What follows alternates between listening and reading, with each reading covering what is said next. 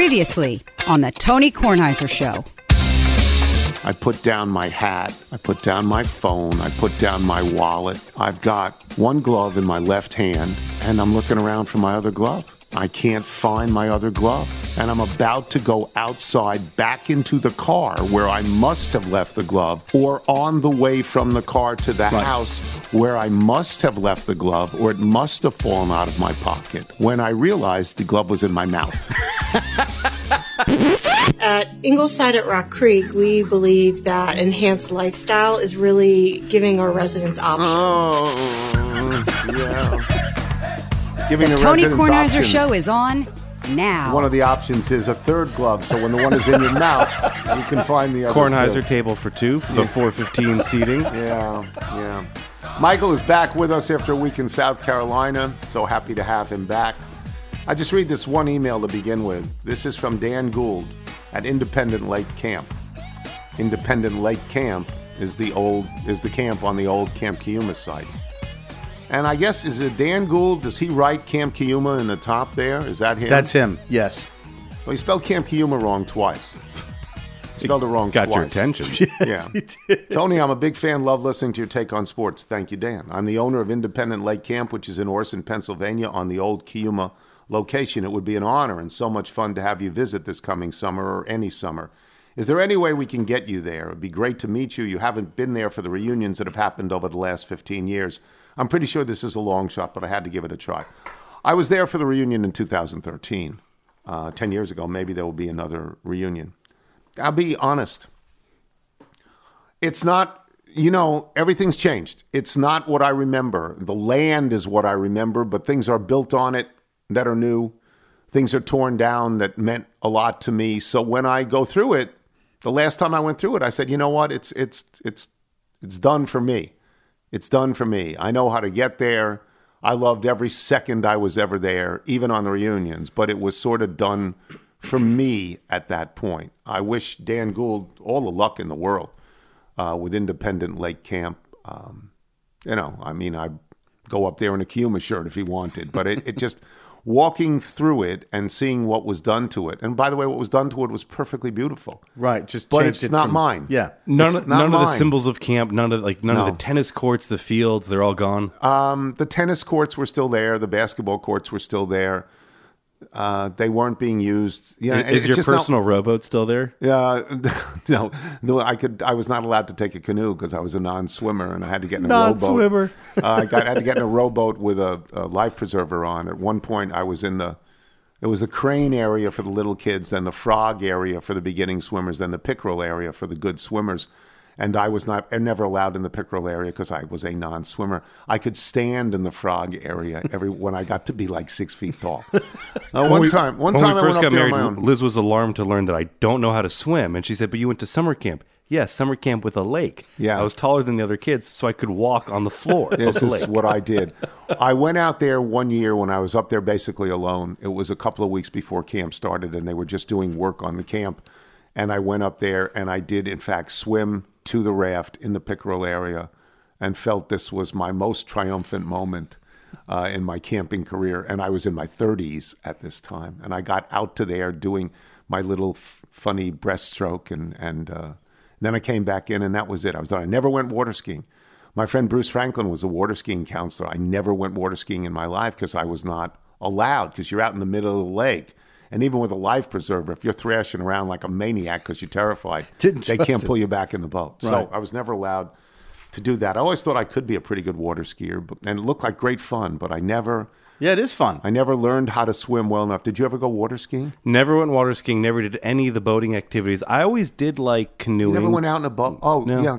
Again, I, I, later have been in we had the buddy system where you had to have, you know, you have the buddies with the matching key, so everyone could raise their hand for buddies. yes, Uh, But I did none of the water, uh, none of the water activities. If you're a subscriber of the Washington Post, you might remember my camping experience not being the most positive, as I used to drew Send postcards some. Self harm. self harm. Yes. Yeah. Yeah. Uh, Well, so you- is there is there something about Nebagamon you enjoyed though. You enjoyed that in I Wisconsin. eventually learned to love camp, and, and you I- learned I how really, to do wood stuff, which is and great. actually, you know what? It gave me a lot of great uh, systems for when I was by myself uh, in a moment of difficulty throughout schooling, personal life, where uh, you were able to find quiet moments of reflection. When you describe this, I'm just thinking of the sunlight filtering through the trees at my own camp and the sounds that you're echoing across the hills.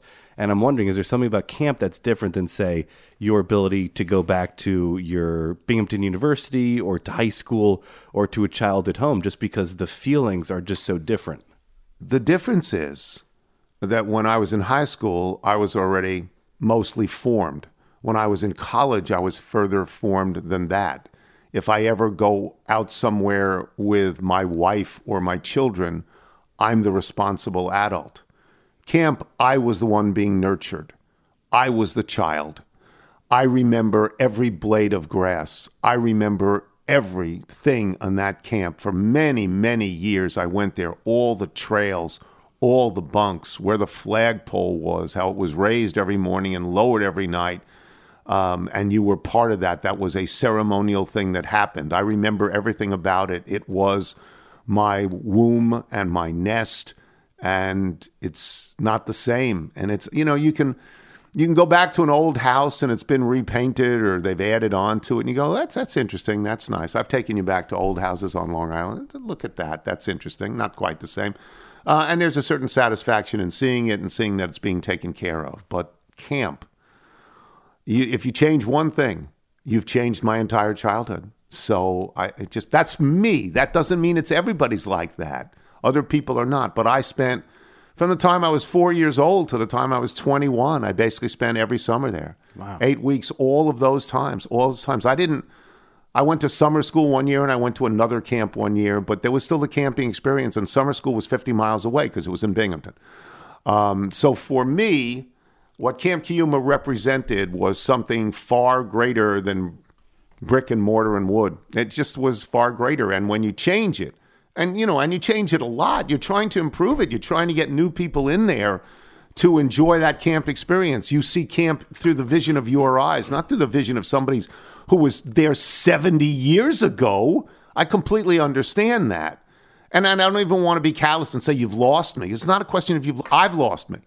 I mean, I, you know, I know, I know that across the street from the main entrance into the camp is is a cemetery, a small little cemetery.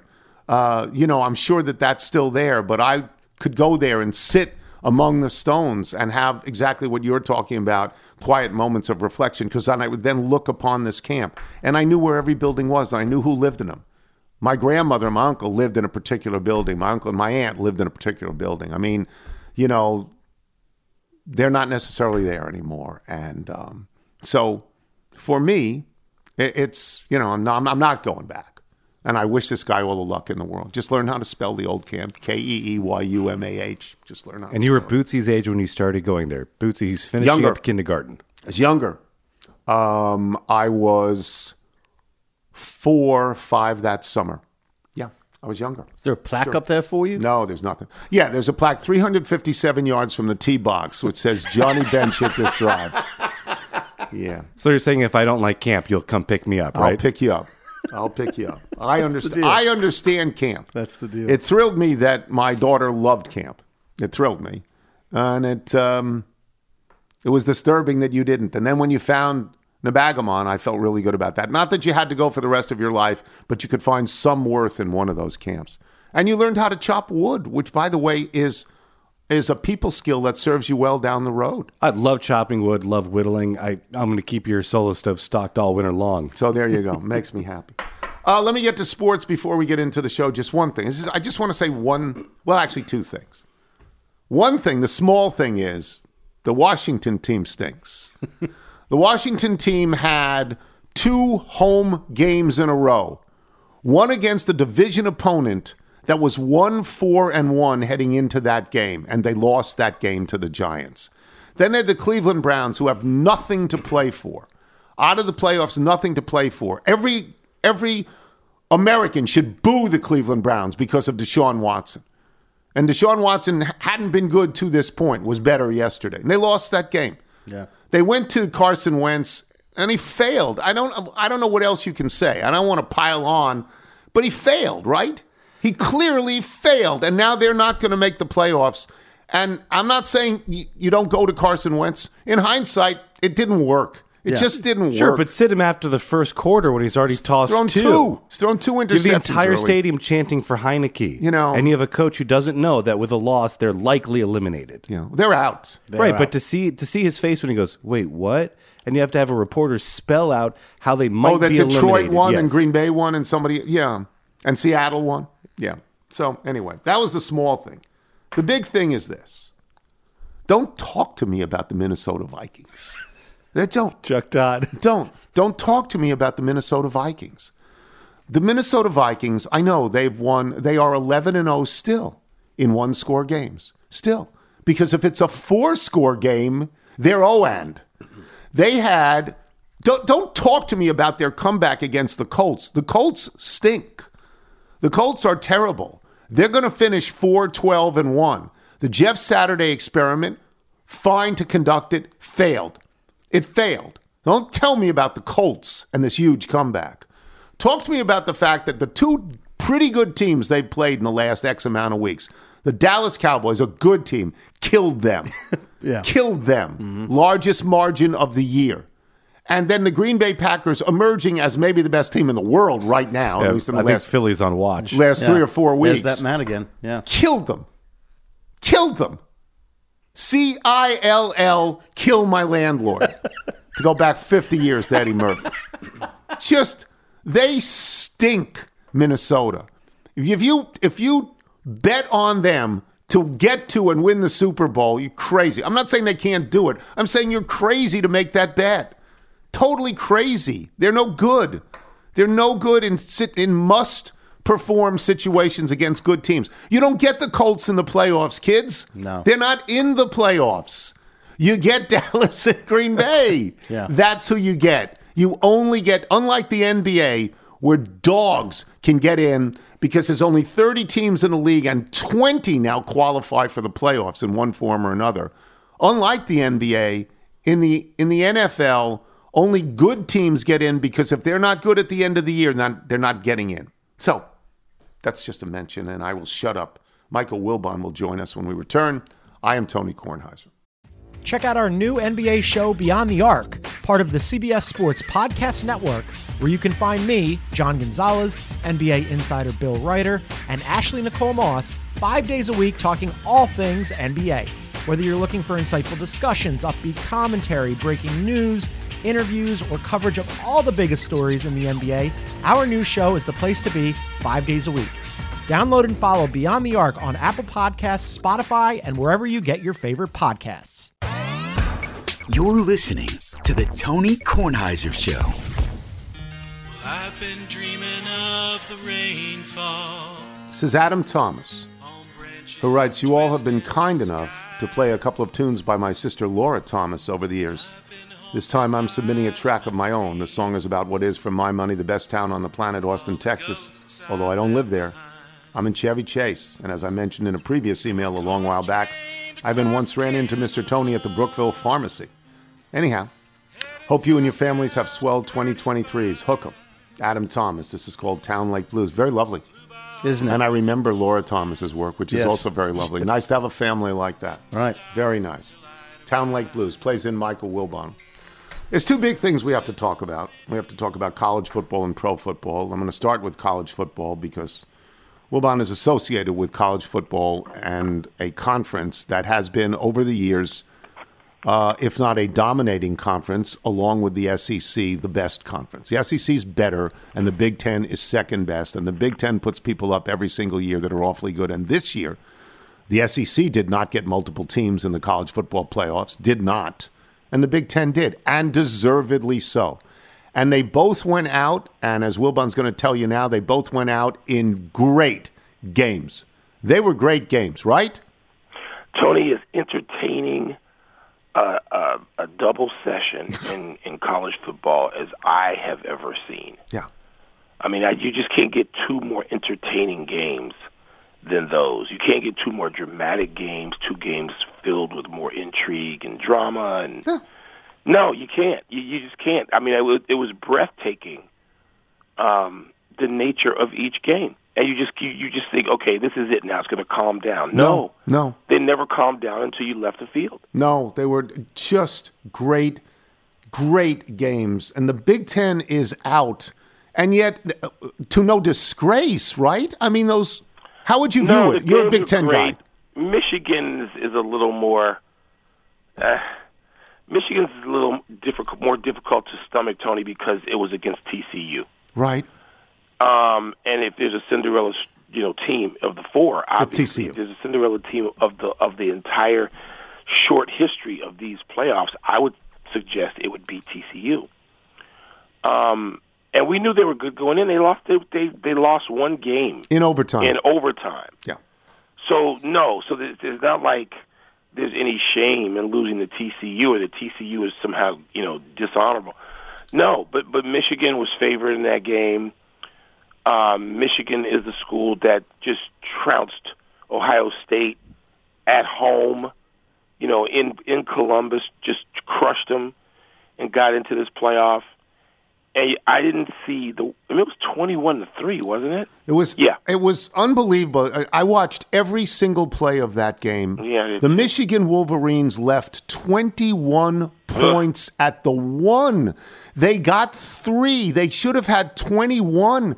They win with any touchdown, they win the game. They left they didn't leave them at the 5 or the 15. The goal They- line. They left them at the 1 Right and there. and and the first fourth down call was insane. Yeah, because everybody tries to get too cute. It's insane going wide. know? what are you It's like- doing? It's like, you are the school of Bo Schembechler. Ah, yes. You know, 210 pounds of twisted blue steel, as he once said himself. you know, is not, you don't make that call. You don't call that play there, that no. school, No. the school up north. And so I, I you know, Tony, it was, it was, uh, for the conference, it was a, a tough night. Um, and I was at a function, a black tie New Year's Eve function downtown at the Mayflower, and there's, you know, the guys there, you know, like, you know, 95% of them are crazy lunatic sports fans like I am. And in that group that night, there were people who I was surprised there were a couple of guys there who were Ohio State trustees. Mm-hmm. And part of me's thinking because that game's going on and we're we're missing it, but people have TVs on in their hand, or they're running to the bar every five seconds. But they some people have televisions on in their hand, including me on their phones. And I'm thinking, dude, what are you doing here? Like you got to tell. I'm sorry, this is so this is so bad. You got to tell your wife, I love you, honey, but we're playing for a national championship. That's right. I, I, I'm not. I'm not. I'm not going to be there. No, You- I, you- I completely understand this. time. My friend Ken Samet, he's a Michigan guy. He's a Michigan grad. Yeah, You go down in a basement by yourself and you Yes. watch. You have Yes, to. You don't. You can't. Have to. And and and, and so Tony, the the number of people in Washington D.C. saying this is not in Chicago where you know you can find like half the Michigan alums and half the Ohio State alums. In Washington D.C. and people are pointing fingers, giving the score, giving the update. You know, um, you can read lips. It's the whole thing. And and and when Ohio State is up eleven, you're like, okay, they're not gonna they're not gonna lose this game. And then you hear somebody say, no, it's uh, it's four or whatever it became, and it's just like, oh my god, they're gonna do this. And um, I I I felt I feel for my conference. I'm a, I'm a, I'm an alum of the conference. I have watched Big Ten football all my life, and I don't I don't most Saturdays I'm usually cheering against Michigan and or Ohio State. Sure. If, if it's conference football, I'm not Sure. cheering- cheering for them to beat Wisconsin or Iowa or Purdue or Indiana. I'm not. But in the case of a national championship situation where you got two schools in and you don't want to finish second to the SEC again, you got you got what happened that night. It was just, but the games were The games were great. They were Which which surprised you more? Michigan. Michigan losing or, I mean, or the you- comeback? thought if you, you me Okay. going in, I Yeah. going to tell you that it's going to be Michigan, Michigan, okay. against Georgia. Right. Because Georgia's going to beat Ohio State is what I'm going to tell you. right. Um, and the, Mi- to, for Michigan to be down like that, was just and to have those plays and to fumble the snap and they got you know they kind of got hosed. Don't tell me that's not a touchdown. I thought the pass play. I thought he was in. I thought that was a in, it's touchdown. For, for for for college football has been played 140 years. You know, for 130 of those, that's a touchdown. You can't leave three touchdowns at No, the you one. You can't. You just can't. It's so. It, it's it's night. It's a nightmare. That is a nightmare, right? Yes, to yes. The, the night turned into for anybody else who's just watching with no stake in it. You just come away thinking this is the greatest night of college football I've ever Every seen. in the first game, every single time somebody scored, within ten seconds, it seemed the other team scored. Somebody else was going the other way. I mean, TCU. You got to think Michigan's got the momentum like four different times. and they the and second half. TCU went right down and got a touchdown. and they just come right back with these massive plays, 80 yard plays. plays. Yeah, it's amazing. All right, let me get to the pros. And and a bunch of things stand out, but one thing honestly stands out above everything else. He's 45 years old. He Yeah. passed for 432 yards and three touchdowns. His Yeah. team was down time and time again, and he found Mike Evans in the same route on the deep right side. He, it's how can this be? How? Well, two two things, multiple things, but two things stand out to me. And obviously, Tom Brady is the, he's great. He, he's the greatest thing out there. Tom Brady and LeBron are doing things right now that, of course, nobody's ever done. No one's ever done them at, at the ages At the that ages. they are. At the ages. No Yeah. one's ever done them. It's period. I mean, you you you can uh, you can argue other things. I'm not going to say that alone makes LeBron the greatest player ever. I'm not going to say that. But LeBron's the greatest player over 35 ever. Not even it's, it's not close. And then I think, and, and so is Tom Brady. And then I think, you know, I think that coaching in the NFL, head coaching in the NFL is dog do. Um, illustrated first and foremost by what happened right here in, in Washington D.C. Yeah, you want to fire the coach, and he was your boy. I, I love the. co- I, I know him a little bit. I like him a lot. I would hire Ron Rivera to coach my franchise, to be the face of my franchise. I would. I would.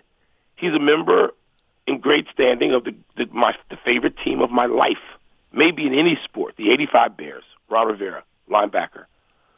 Um, I would have that that that starting Carson Wentz is about the dumbest thing you can ever you could do. And you know I've been down on Carson Wentz That's going right. back to when he Years. was good. yeah. But subsequently, when people would tell you, you know, people who who are very smart and get paid to analyze football for various networks, including the one Tony and I work for, they would argue that you know if somebody didn't have Carson Wentz in their top hundred players, that person should be fired from his job. And I would say, no, really, because he's not, he's not. and he's not, and he's not been, and he's never been. And to start Carson Wentz, Tony, At least get him out after the second interception. Get him Tony, out. It's not even that. No, no, no. You ruined your season by putting him in. Did, did, Tony, look, I don't cover that team anymore. I don't cover pro football anymore. I, there's occasion I still have to talk to uh, people who are in scouting or assistant coaches who are in pro football, and I, I listen to them, and they'll say something that's a nugget, and I'll maybe sound smart by regurgitating it. I don't really have any observations of my own anymore.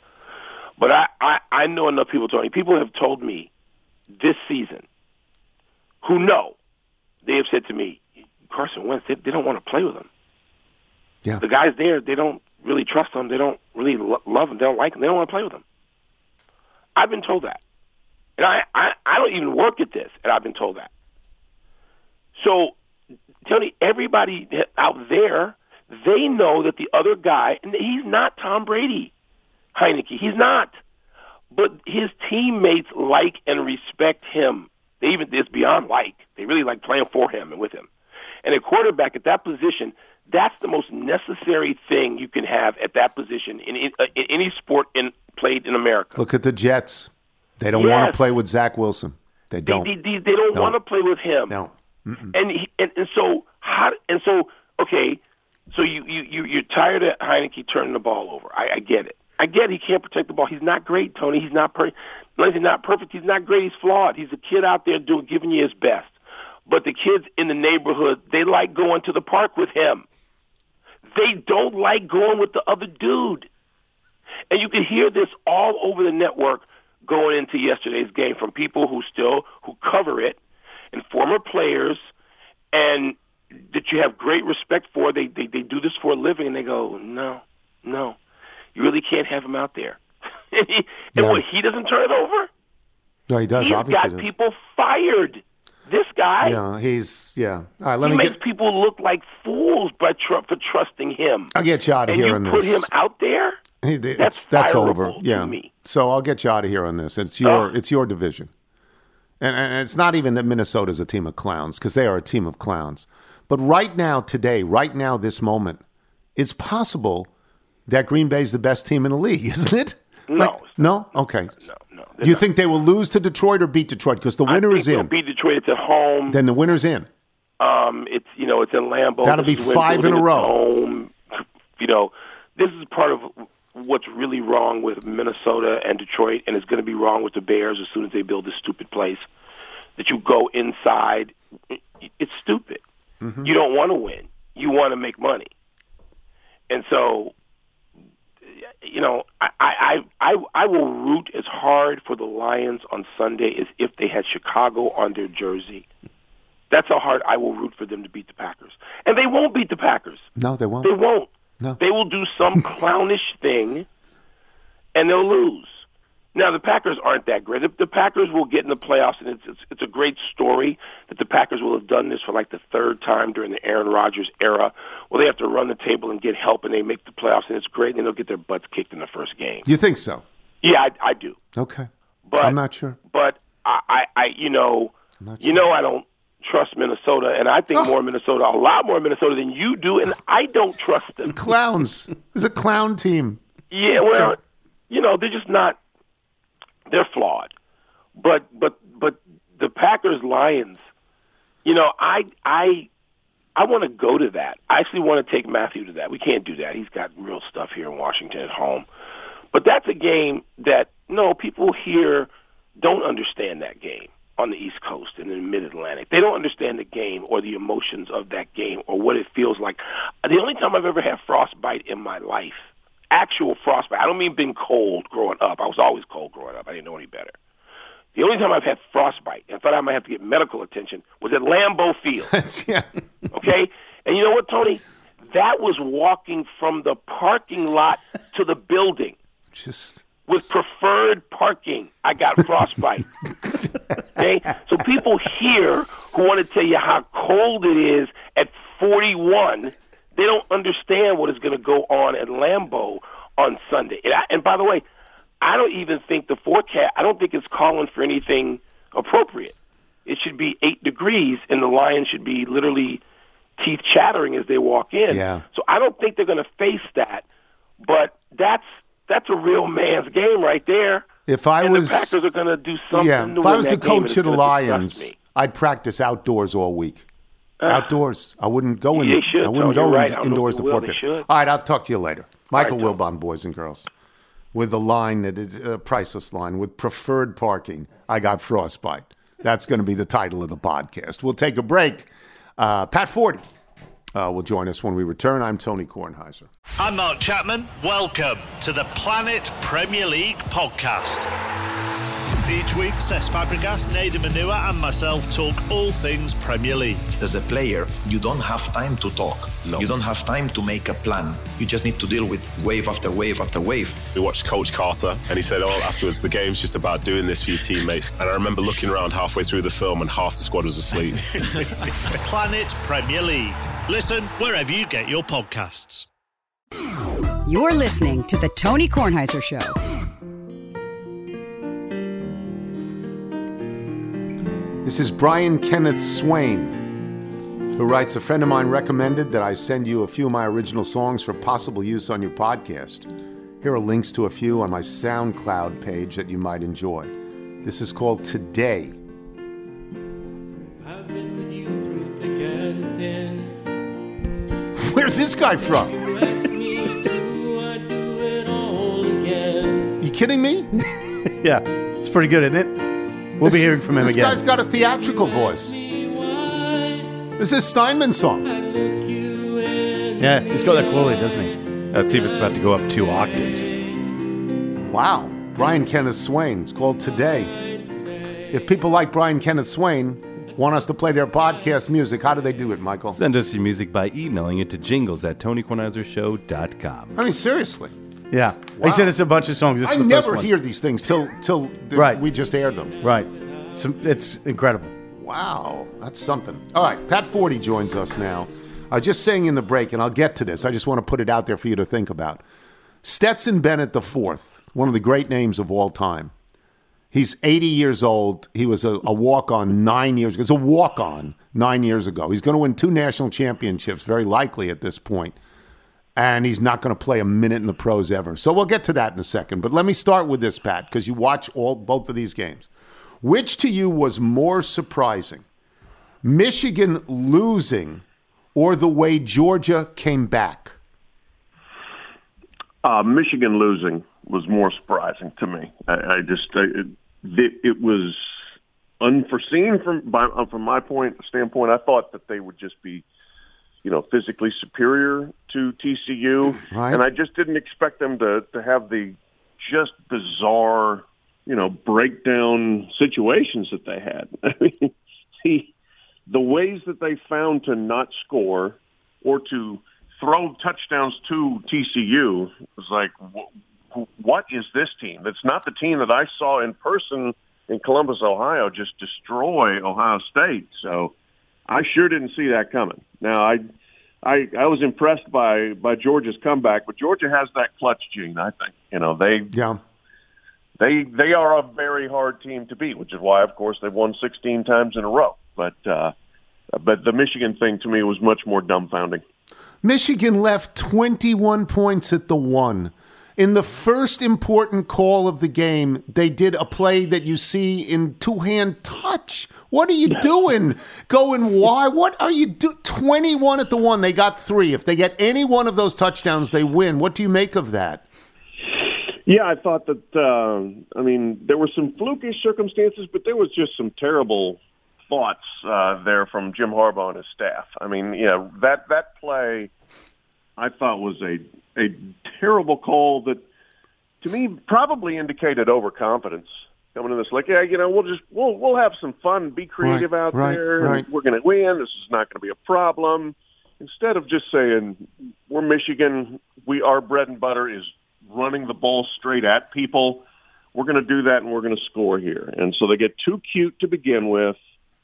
Uh, they were too cute, frankly, when the when Roman Wilson was down or not down at the one. That uh, touchdown was overturned, and I then thought they it was brought touchdown. in Yeah, I thought it was touchdown. yeah, they they brought in their linebacker slash fullback and hand the ball to him there. That again is like you know I I thought that was overthinking it a little bit. Um, so I just you know I thought Michigan did a lot of things that were just very strange and and perhaps hinted that they didn't come into the game with a mindset that we're just going to play to our strengths and win, and, and that's going to be our that's going to be our mission here today.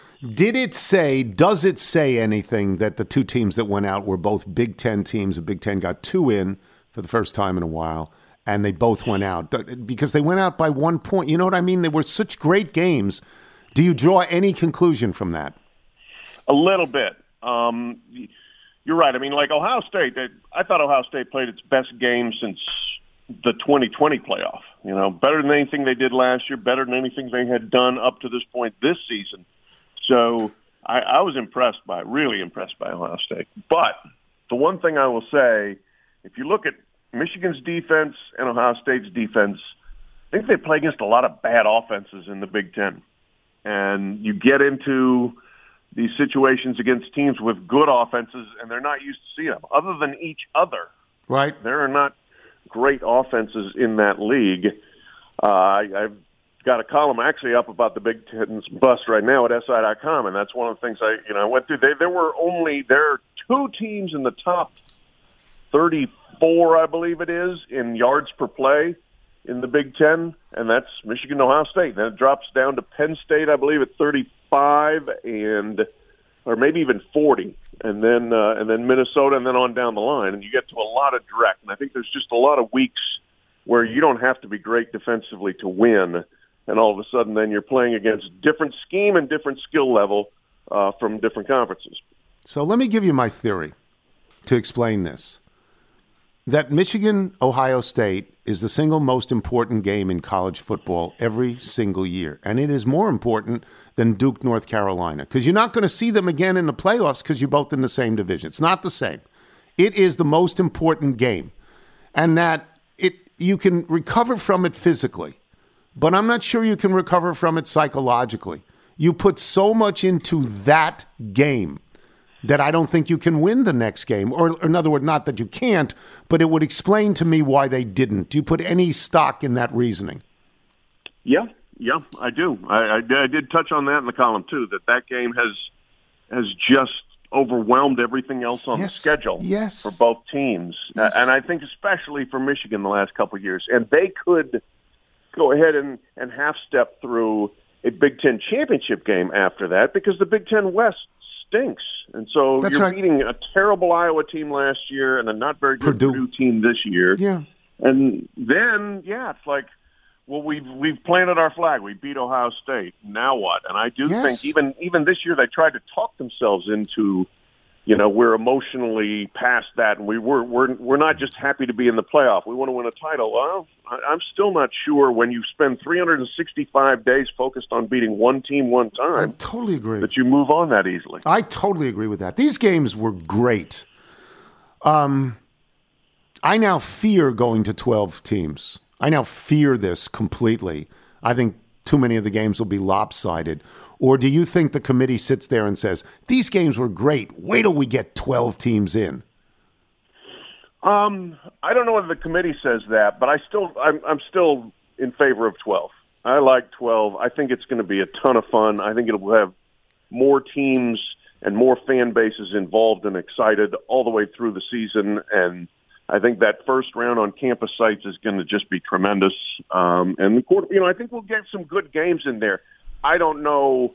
You know, we may get some semifinals that that are bad. We may get some other games that are that are bad, Right. but we've already had that. Right. You know? So I, this was this was the yes, this was a phenomenal day, and it was the day we've been waiting for from the playoff since it started. This is the best game set of semifinals Sure. in the nine-year history of the event, um, and it was awesome. And we may lose a little bit of, of what we saw uh, Saturday, but we we've seen that very rarely, frankly, in the playoffs so far.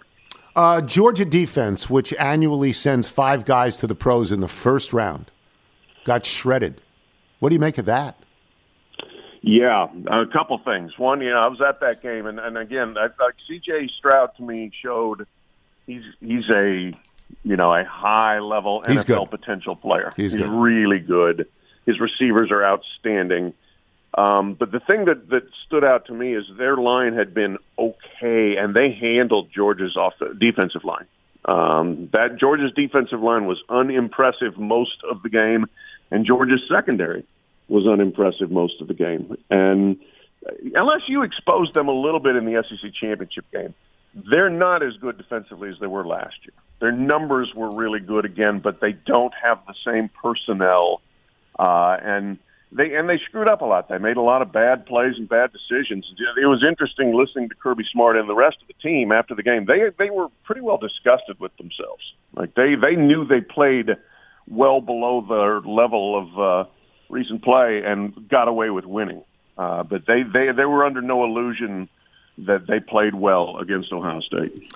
What do you think of the final um, in terms of the the committee? th- Is this the is this the final the committee wanted, or is TCU being in there while it's cute? It's not the final that you want. Right. I think the latter from the committee standpoint and from ESPN's standpoint, probably that they they would much rather have one of those massive brand, big audience, uh, Big Ten teams in there against Yeah, Georgia. I agree. Um, yeah, you know, and to a degree, look, on TCU, phenomenal, unbelievable story. The least likely playoff team we've had, and that includes Cincinnati, because Cincinnati was really good in the years leading up to that. TCU was five and seven last year. They were unranked. They were predicted to finish seventh in this year's Big Twelve. So it's a great story, but it's a little bit like when the second Butler team made the national championship game. Mhm. Not the 2010 That's right. team with Gordon Hayward, but the next one that you know Lost by struggled to 30. score 40 points, Yeah. yeah, and just got crushed by UConn. So I'm not saying TCU is going to get crushed, but in terms of appeal and ov- overall talent, look, if Georgia plays better, if Georgia plays its best game, they could get crushed. I, I was. I will say, you know far more than I. But when I heard the opening line, I was really surprised. It's really a lot of points. It's a ton. It's a lot. It's Uh, yeah. 13 and a half. It's really a lot, right? It's a championship yes. game. Come on. Right. They, they, the only reason they were not undefeated is Duggan couldn't stick the ball in on the on the overtime touchdown that he should have had, or they're undefeated, right? Yeah, I thought it would be like nine, Nine. something like that. I thought it would be single digits. And for it Eight, to not be- nine. yeah, 13 and a half is a huge number. Wow. All right, let me get to the really cool stuff. Is Ryan Day in any sort of trouble?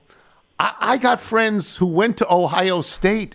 They just say he can't win a big game. And I go, Whoa, what are you talking about? But they think he can't win a big game. I think that's insane. I, I mean, to me, I thought he proved himself very well in that game. I, he made one call that I hated, and that was uh, when they got the ball down to the 31 yard line in the final drive there, and they ran the ball and got conservative instead of trying Yeah. to get 10 more yards for their kicker. Yeah. uh, and left him with a 50 yarder. But other than that, I thought their game plan was great. I thought their execution was great. I thought their mentality was fantastic. Uh, the there's that's the case.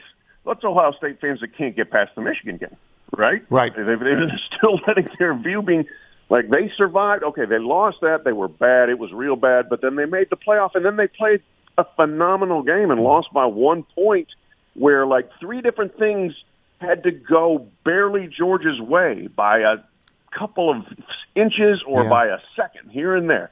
So no, I, I mean, I, I would not say that about about Ryan Day and about Ohio State at this juncture. I mean, you know, you lose the third straight to Michigan, that might be a different deal next year. But right now, no. Okay. Lincoln Riley's kid brother, where's he going? He's got to get a job, right? It's a good question. Uh, you know, not this cycle because they're all full, but yeah, keep your eye on Garrett Riley for sure. Um, you know, he's he's obviously got the got the family acumen um, and has done great work there. Other than the fact that that he and Sonny Dykes somehow decided to start uh, Chandler Morris instead of Max Duggan at the beginning Right, of the year. right, right. But but their offense, holy moly, they're good. They're really good coaches. See, uh, the- one question I'll get you out of here on this. I don't even know if you know this. What kind of money are we? when when these quarterbacks transfer, and they can get money, right? Name, image, likeness, money. How much money for a quarterback to go to a new school? you know, there's a lot of folklore out there, a lot of misinformation. There's, no, you know, there's no records that you can tangibly get hold of and say, well, this is how much. But I think the going rate at, in in the high major leagues, you know, the the top of the Power Five is probably at least a million. Jeez, uh, for, for a proven quarterback. Yeah. for a proven quarterback. Yep. Yeah. Yep. Yeah, that's that's. so. And, and this kid, oh, I, I I teased this at the beginning. Stetson Bennett the fourth is likely to have two championships. Will he ever play a down in the NFL? Mm, I don't think so. Oh, neither I do I. mean, look, he's a wonderful story, like one of the best stories of all time. Yeah. And he's going to be, he'll be like Tommie Frazier and Tim Tebow in terms of this great college Yeah. legend. He will never pay for a meal or a drink in the state of Georgia. He'll have his own Chevy dealership in South Georgia. You know, Stetson Bennett Chevy. Come on in, and I'll get you a deal. Uh, you know, he'll, he, he will live a great life, but I don't think he's going to live an NFL life. Yeah. All right, plug your podcast for us.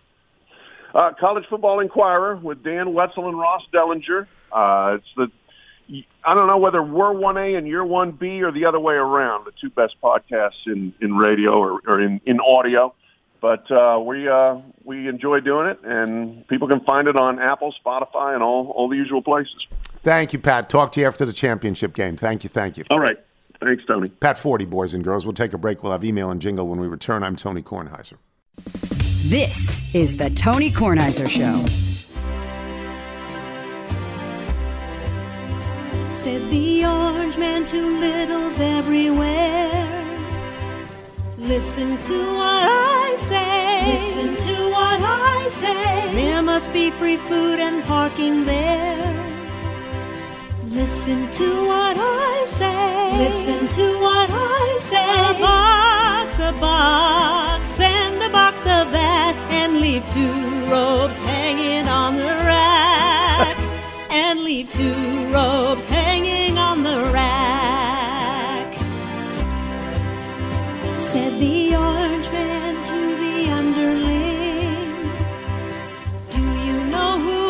There it is. I was waiting for that line. Invite me,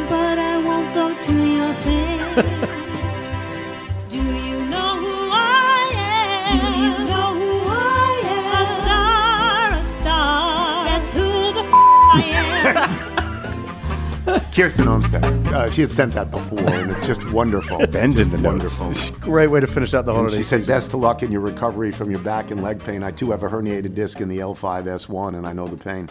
Yeah. Makes golf tough. Sorry. Oh, God. I got to make a decision on that. Thank you to Kirsten. Uh, Bethesda Bagels. Got the sandwiches today. Very happy about Very that. excited. Great way to start off the new year. We love Bethesda Bagels. You will as well. Just go to BethesdaBagels.com, forward a location in the DC area nearest you, then pop on in, and you'll be thrilled. Alrighty then, that'll about do us do it for us today. Before we get to the mailbag, let me just say I'm riding in my car. You turn on the radio, you're pulling me closer. I just say no. I say I don't like it, but you know I'm a liar because when we kiss, ooh, fire. That's Bruce Springsteen's lyrics. The Pointer Sisters did that song. It's a spectacular song. Really, it's And called an- Fire. And you heard the news about Anita, right? No. Oh, yes, she passed over the weekend. I didn't know that. Yes. Oh, Anita Pointer. I saw them live at the Kennedy Center. I remember you saying how much you loved seeing them live. It was they were great. fantastic. Yeah, didn't know about that. Sorry about that. Thanks to our guests today, Michael Wilbon and Pat Forde. Thanks to our sponsors today, Policy Genius, Butcher Box, Rocket Money. Remember, you can listen to us on Apple Podcasts, Spotify, Google Play, Audacy. If you get the show through Apple Podcasts, please leave us a review. From um, Gino Agnelli in Bedford, Indiana, a neighbor of Damon Bailey, who played for years for Bob Knight at Indiana. Love the new game, What My Dog Ate. Our 12 pound non masculine Papillon recently ate an entire bag of Scrabble tiles. I fear her next walk could spell disaster. That's funny. That's funny. Keep potting, Grandpa. It keeps a lot of us going. Um, from Tim Blankenbaker in Winston-Salem, North Carolina, formerly Tim from Rockville from the WTEM days. Ooh. Uh, okay, I like this new game, excluding frogs, rabbits, and worms. Things Polly has eaten: a, an iPhone charger, a tube of hydrocortisone cream, including the tube, three feet of baseboard, 24 foam earplugs, pack of sugarless gum, including packaging, bootstraps from two pairs of leather boots, at least 10 sets of eyeglasses. An amazing dog. That's impressive. From John Rognes in Oronoco, Minnesota. I'm sure I pronounced that badly. For my birthday several years ago, my wife gave me a one pound Hershey's Kiss. Before I could get to it, our dog ate the entire thing, including the foil wrapper. Needless to say, the foil made it very easy to find the poop in the backyard. From Nick Mielke in Montgomery, Alabama. When I was in high school, my best friend's dog got into a trash bag of things that had been cleared out of his grandmother's medicine cabinet. Among the many treats the dog, Hershey, a black lab, found was a bottle of expired smelling salts. The dog proceeded to eat the entire container and then spent the next hour in the backyard hacking and coughing in a manner that can only be described as if a dragon ate a black pepper factory. Fortunately, the dog survived unscathed, but never again would go near bags of garbage. Lesson learned. From Josh Hirth in Cape Coral, Florida, our Beagle mix, who- is sadly no longer with us, named Satchmo, yes, named after you, Dr. Tony, got onto the counter and pulled down a box of the Girl Scout cookies Samoas. But being that Beagles are known bandits, he didn't destroy the box. Instead, he gently opened the box, pulled off the cellophane wrap tray out of the box, pulled the cellophane wrapper off of the tray, and ate the remainder of the cookies that were inside, which was basically a full box less four or five. When we got home, it looked like a human had carefully opened the box, pulled the tray of cookies out, ate said cookies, and threw the garbage neatly on the ground. And just to prove that they were, he was clearly smarter than I was, he proceeded to do the exact same thing with the second box that I had opened later in the evening the next time I turned my back. I sure do miss that little thief. Again, The Puna was a beagle. The Puna's. And the Puna did that with the walnuts, and the Puna did that with the brownie mix. Opened the box, didn't eat the box, didn't eat the up. cellophane. No, from Brendan Borzelli, our friend in Lebanon, New Jersey. Adding to the dogs that eat ridiculous things discussion, our golden retriever may have set the record for the longest amount of time holding on to an object in their stomach. Sullivan ate a sock right in front of my eyes one night. I tried every trick to get him to barf it up. And while he barfed up food, hair, and mulch, the sock never appeared. After trips to the vet and many, many worried nights, he finally barfed the whole thing up, nearly good as new. 18 days later, yes, 18 days later. Since then, he's vomited up socks, underwear, masks, and small t shirts. The question is always asked how long ago did he eat that? From Charlie Burtz in Springfield, Virginia, my dear friend Dave once had a cat named Corky. And one day, a few Christmases ago, Corky was, let's say, lacking the holiday spirit. After several hours of wondering what was wrong, Dave noticed that her constant licking of our behind was due to the fact that there was a ribbon coming out of it. That's right, Corky had recently attacked some of the Christmas wrappings, devoured a ribbon, and now was desperately trying to pass it. Dave rushed her to the vet, where they tried a number of laxative and laxatives and exercises to help, all to no avail. Eventually, some medical tech came in and gave it a good yank, and her gift wrap goodies came tumbling down. She felt much better after that, though not so much that she didn't first take a nice bite out of Mr. Vet Tech's hand.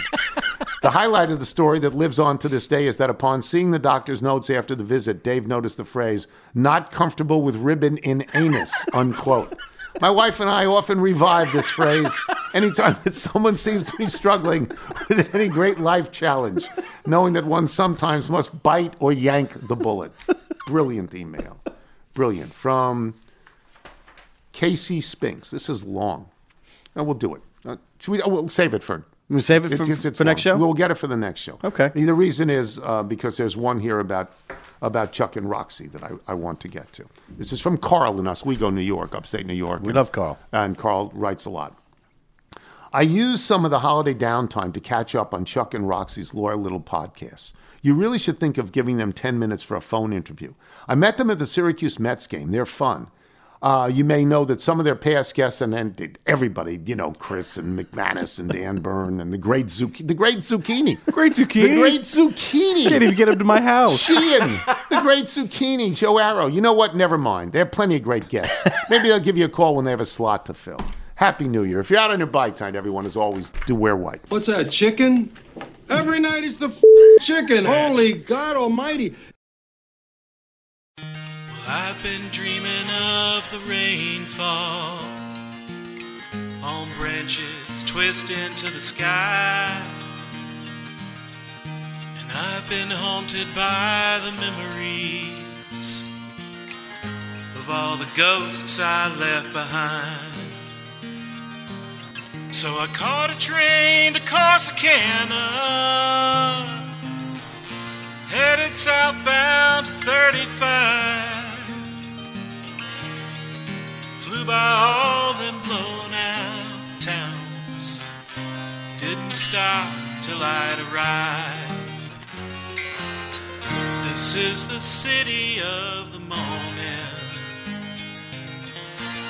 Free of worry, free of blame. But all the way from Louisiana. I hear her calling out my name.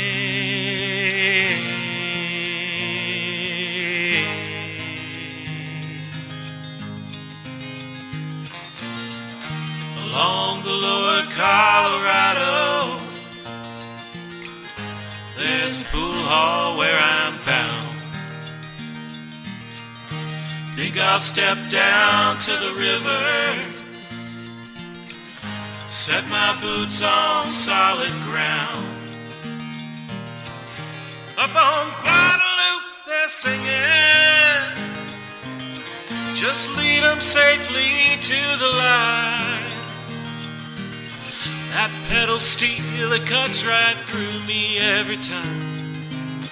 Their voices echo through the night. This is the city of the springtime. Free of heartache, free of pain.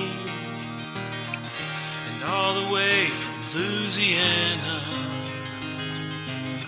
I hear her calling me by name.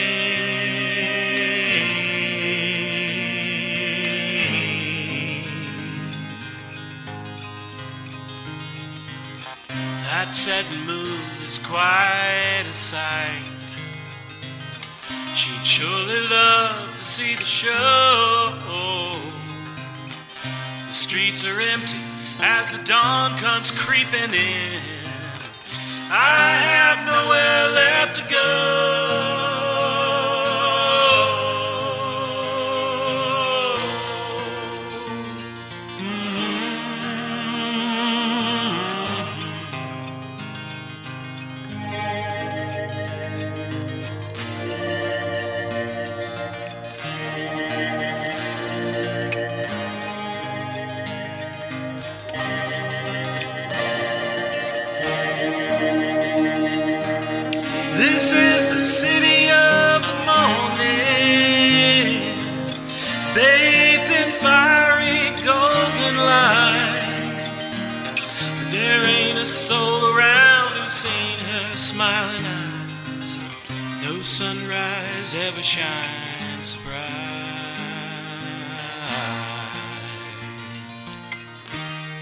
I'm dreaming of the rainfall on a patch of green she likes to roam.